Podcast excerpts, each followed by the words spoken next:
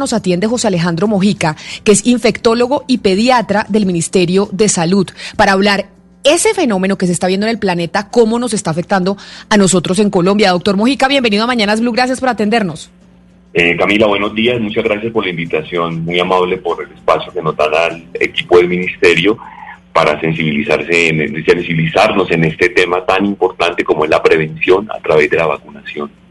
Doctor Mojica, hemos visto y hemos reportado que en el mundo la gente ha dejado de vacunarse y es una gran preocupación. En Colombia ese fenómeno, ¿ustedes cómo lo han visto? En porcentaje los papás, ¿qué tanto están dejando de ir a vacunar a sus hijos contra otras enfermedades como la papera, la rubiola, el sarampión, etcétera, etcétera? Eh, eh, excelente la pregunta. Miren, nosotros tenemos 21 biológicos para que cubren 26 enfermedades. Eso está la vacunación desde la infancia, al, adolescentes con BPH, la niña a los nueve años, las gestantes, al adulto mayor. Pero fíjese usted que estamos viendo una tendencia desde que empezó la pandemia, empezó el confinamiento, la gente le da favor de vacunarse teniendo pues todas las condiciones que se le, se le prestan tanto a nivel de los sitios. Tenemos 3.000 puntos de vacunación en Colombia, de los cuales 320 están en Bogotá, donde la gente puede acudir a vacunarse. Y fíjense usted que deberíamos en este momento tener 63% de, en, el, en, el, en las coberturas y tenemos un 48-49% en casi todos los biológicos. Estoy hablando agosto, porque falta todavía algunos datos para tenerlo de septiembre, pero imagínese usted, deberíamos estar en el 48%, estamos en el, 60, el 63%, estamos en el 48%. Así como vamos, fíjese usted en, en los biológicos para tuberculosis, para la triple bacteriana que cubre difteria, tétano, tosferina, la triple viral que es la de sarampión, rubiola y papera. Fíjese usted que no llegaríamos a diciembre al 74-75%, así como vamos con estas coberturas, cuando siempre hemos tenido por encima del 90% y la meta es llegar por encima del 95%, como lo hemos cumplido en esos últimos años para sarampión. El 2018, con el brote que tuvimos, recuerda, procedente de Venezuela, pudimos contener el brote de sarampión gracias a la vacunación 95% en el 2018 y 95% en el 2019. Pero así como vamos, no alcanzaríamos al 74% con las amenazas de esa de sarampión con Brasil, más de 20 mil casos en Brasil, más de 10 mil casos en Venezuela, y nosotros tenemos que tener a nuestros niños vacunados porque la certificación, por un lado, porque prevenir para evitar estas enfermedades prevenibles por vacunación es muy importante. Entonces, el mensaje es, claro, es ese, sí, que la gente pierda el miedo tenemos cualquier cantidad de, tenemos unas estrategias que nos hemos trazado desde el ministerio. Camila, yo espero que me pregunte, sí señora, y yo ahora cuento lo de las estrategias. Doctor Mojica, precisamente le voy a preguntar eh, sobre una estrategia eh, pertinentemente. Usted nos está hablando de los lugares de vacunación que muchas veces, veces son ubicados en puestos de salud, en clínicas y hospitales, y eso obviamente pues algunos padres de familia pueden tener algún, algún temor de llevar los niños allá. Le quiero preguntar por esas estrategias para llegar a las personas vacunadas ustedes han hecho brigadas o cuáles son esos programas que han hecho para acercarse un poco a esos papás que son los que llevan a los niños al puesto de vacunación. muchas gracias. Primero, esa sensibilización es muy importante para la, gente, para la gente resaltar la importancia que tiene la vacunación. Imagínense, estamos en el COVID, pero acabamos de terminar el COVID, Comité de Vigilancia del Instituto Nacional de Salud, y estamos realmente preocupados porque por un lado las coberturas han caído, pero por otro lado las enfermedades que son prevenibles por vacunación continúan circulando. ¿sí? Hablo de difteria, hablo de toserina, hablo de tétanos. Esas enfermedades siguen, pues, pues ahora, pues, hombre, siguen amenazantes. Entonces, si nosotros no vacunamos a nuestros niños, no vacunamos a nuestros adultos mayores, no vacunamos a las embarazadas, pueden sufrir cualquiera de estas enfermedades que son hoy en día prevenibles por vacunación. Por un lado estamos sensibilizando, por otro lado nos hemos articulado mire, con diferentes organizaciones, hemos, desde el, ministerio, del ministerio, del viceministro, con el ministro, con todas las entidades territoriales, los alcaldes, los secretarios de salud, con toda la gente que vacuna, nos hemos, hemos hecho esta, esta, primero la capacitación y la sensibilización de que el programa de vacunación es muy importante y no puede caer en época de pandemia. Generamos unos lineamientos generamos una articulación con, algún, con todos los programas del ICDF, de Prosperidad Social, Fuera de eso, la vacunación llegamos a los barrios, por un lado con puntos móviles de vacunación, por otro lado con las instituciones privadas, vacunando en espacios abiertos, en parques, en instituciones públicas, privadas, eh, fomentando la línea de amiga en vacunación. Nosotros, así para recordar que eh, tenemos vacunación intramural dentro de las instituciones, pero a nivel extramural estamos fortaleciendo para que la gente concerte la cita, llame. La gente, estamos en conjunto con las IPS, con las EAPBs, con las EPS, haciendo el trabajo articulado para que primero identifiquemos a través, tenemos un gran sistema de, de, de, vigilancia, el sistema de seguimiento de los niños o adultos que tienen que vacunarse. Entonces, esos niños los identificamos, hacemos el llamado y concertamos la cita. Pero si no, de, por algún motivo no se llamen, por favor mirar que están atrasados de las vacunas y no y perder el miedo Pero, acudir a vacunarse. Doctor Mojica, lo cierto es que si bien, pues digamos, e, estas estrategias pueden funcionar bien en grandes urbes o en ciudades como Bogotá, pues digamos, sí existe todavía y antes de la pandemia una brecha con lugares como Chocó, La Guajira. ¿Qué están haciendo ustedes específicamente para llegar a estos lados más alejados que no cuentan, digamos, con autoridades tan diligentes para promover una campaña de vacunación? Excelente la pregunta, Camila. Primero hicimos la sensibilización desde, lo, desde el vacunador normal, el programa, la gente que maneja el programa, con la persona que está a cargo de él, que es básicamente el secretario de salud, el jefe de la parte del departamento, pues fuimos al gobernador, fuimos con alcaldes y gobernadores y básicamente hicimos esta tarea, toda esta semana la venimos haciendo, para que por un lado estamos generando jornadas sin aglomeraciones. ¿Recuerdan las campañas que tanto le tenemos miedo? Pues hombre, estamos en pandemia y tenemos que comportarnos bien. Entonces, por un lado, estamos haciendo la vacunación casa a casa, con todos los elementos de protección personal indispensable del distanciamiento respectivo. Tenemos, hicimos, empezamos en septiembre para octubre, noviembre, y la idea es que ese, esa puesta al día fundamental, donde tendremos un día central. En septiembre fue el 26 de septiembre. En octubre es el 17 de octubre, un día central, y en noviembre el 21 de noviembre. Esos días, acompañados de una prejornada y una posjornada, donde básicamente el 40% de los que no se han vacunado, básicamente los estamos identificando, citando, llamando, haciendo la concertación de la cita, para que ese día acudan los que están pendientes y fuera eso los que les toca vacunarse por su tiempo. Entonces eso es por un lado. Entonces eso va a ser para septiembre, octubre y noviembre. Estamos ampliando los horarios, los puntos adicionales en zonas de espacios abiertos, tenemos las unidades móviles, el la casa a casa, la brigada en zonas identificadas, que es lo que usted me está preguntando. Entonces, sabemos que hay población con objeto, población con riesgo, población difícil acceso.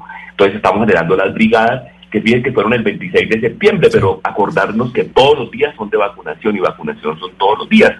Y por otro lado, articulado con otros programas y con el seguimiento niño a niño, lo que le estaba comentando a través del PAI web, ese sistema nominal de seguimiento de los niños, de las embarazadas, del adulto mayor, que las personas con riesgo las tenemos identificadas y la idea es que acudir a ellas. Si no acudimos por algún motivo, la persona debe hacer llamar y concertar la cita y, a, ir a los sitios donde básicamente estamos vacunando. ¿Qué, está pasando? Eh, doctor Mojica, ¿qué está pasando con, la, con la vacuna del virus del papiloma humano en Colombia? Se lo pregunto porque usted recordará que hace cinco o seis años se estaba creando un mito, una cantidad de especulaciones frente al tema, sobre todo en la costa atlántica, pero hoy las, las, las niñas en las diferentes comunidades de nuestro país están vacunando o no?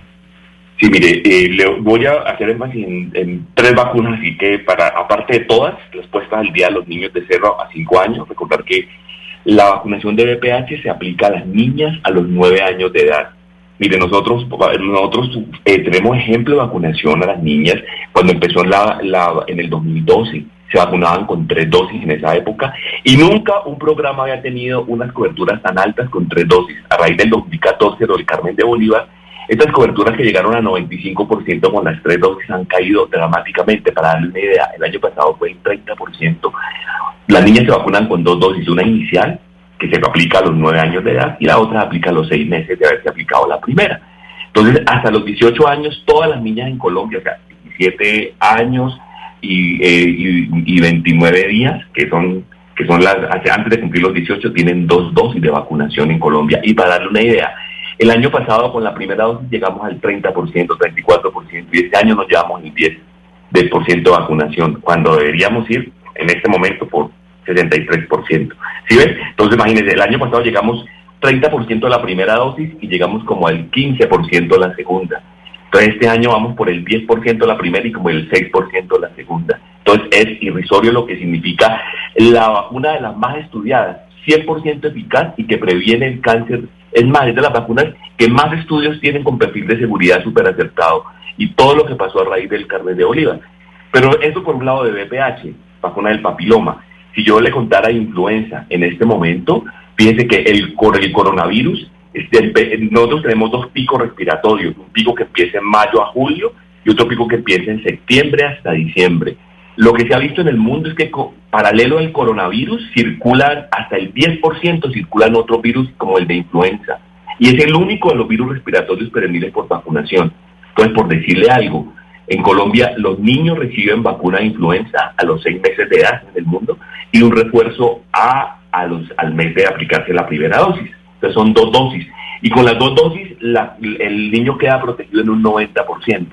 Si le aplicamos una sola, una sola dosis, la, la protección va a ser intermedia. Entonces, fíjense, en este momento que deberíamos llevar una excelente cobertura para influenza, y qué decirle del adulto mayor, ya le doy la palabra, que es la cuña, así lo más importante, el adulto mayor, fíjense que tenemos que vacunar dos millones de adultos mayores en este momento, y fíjense que en este momento la cobertura es del 35%, ni 700 mil hemos vacunado.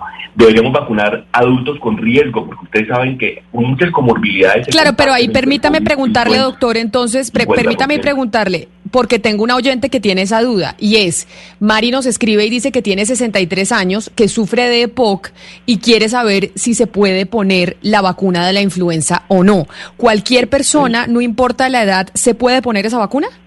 Claro, mire, la vacuna está indicada y, lo, ampliamos los grupos de riesgo. Los niños, ya lo estaba enumerando, todos los niños desde los seis meses de edad reciben dos dosis con un mes de diferencia.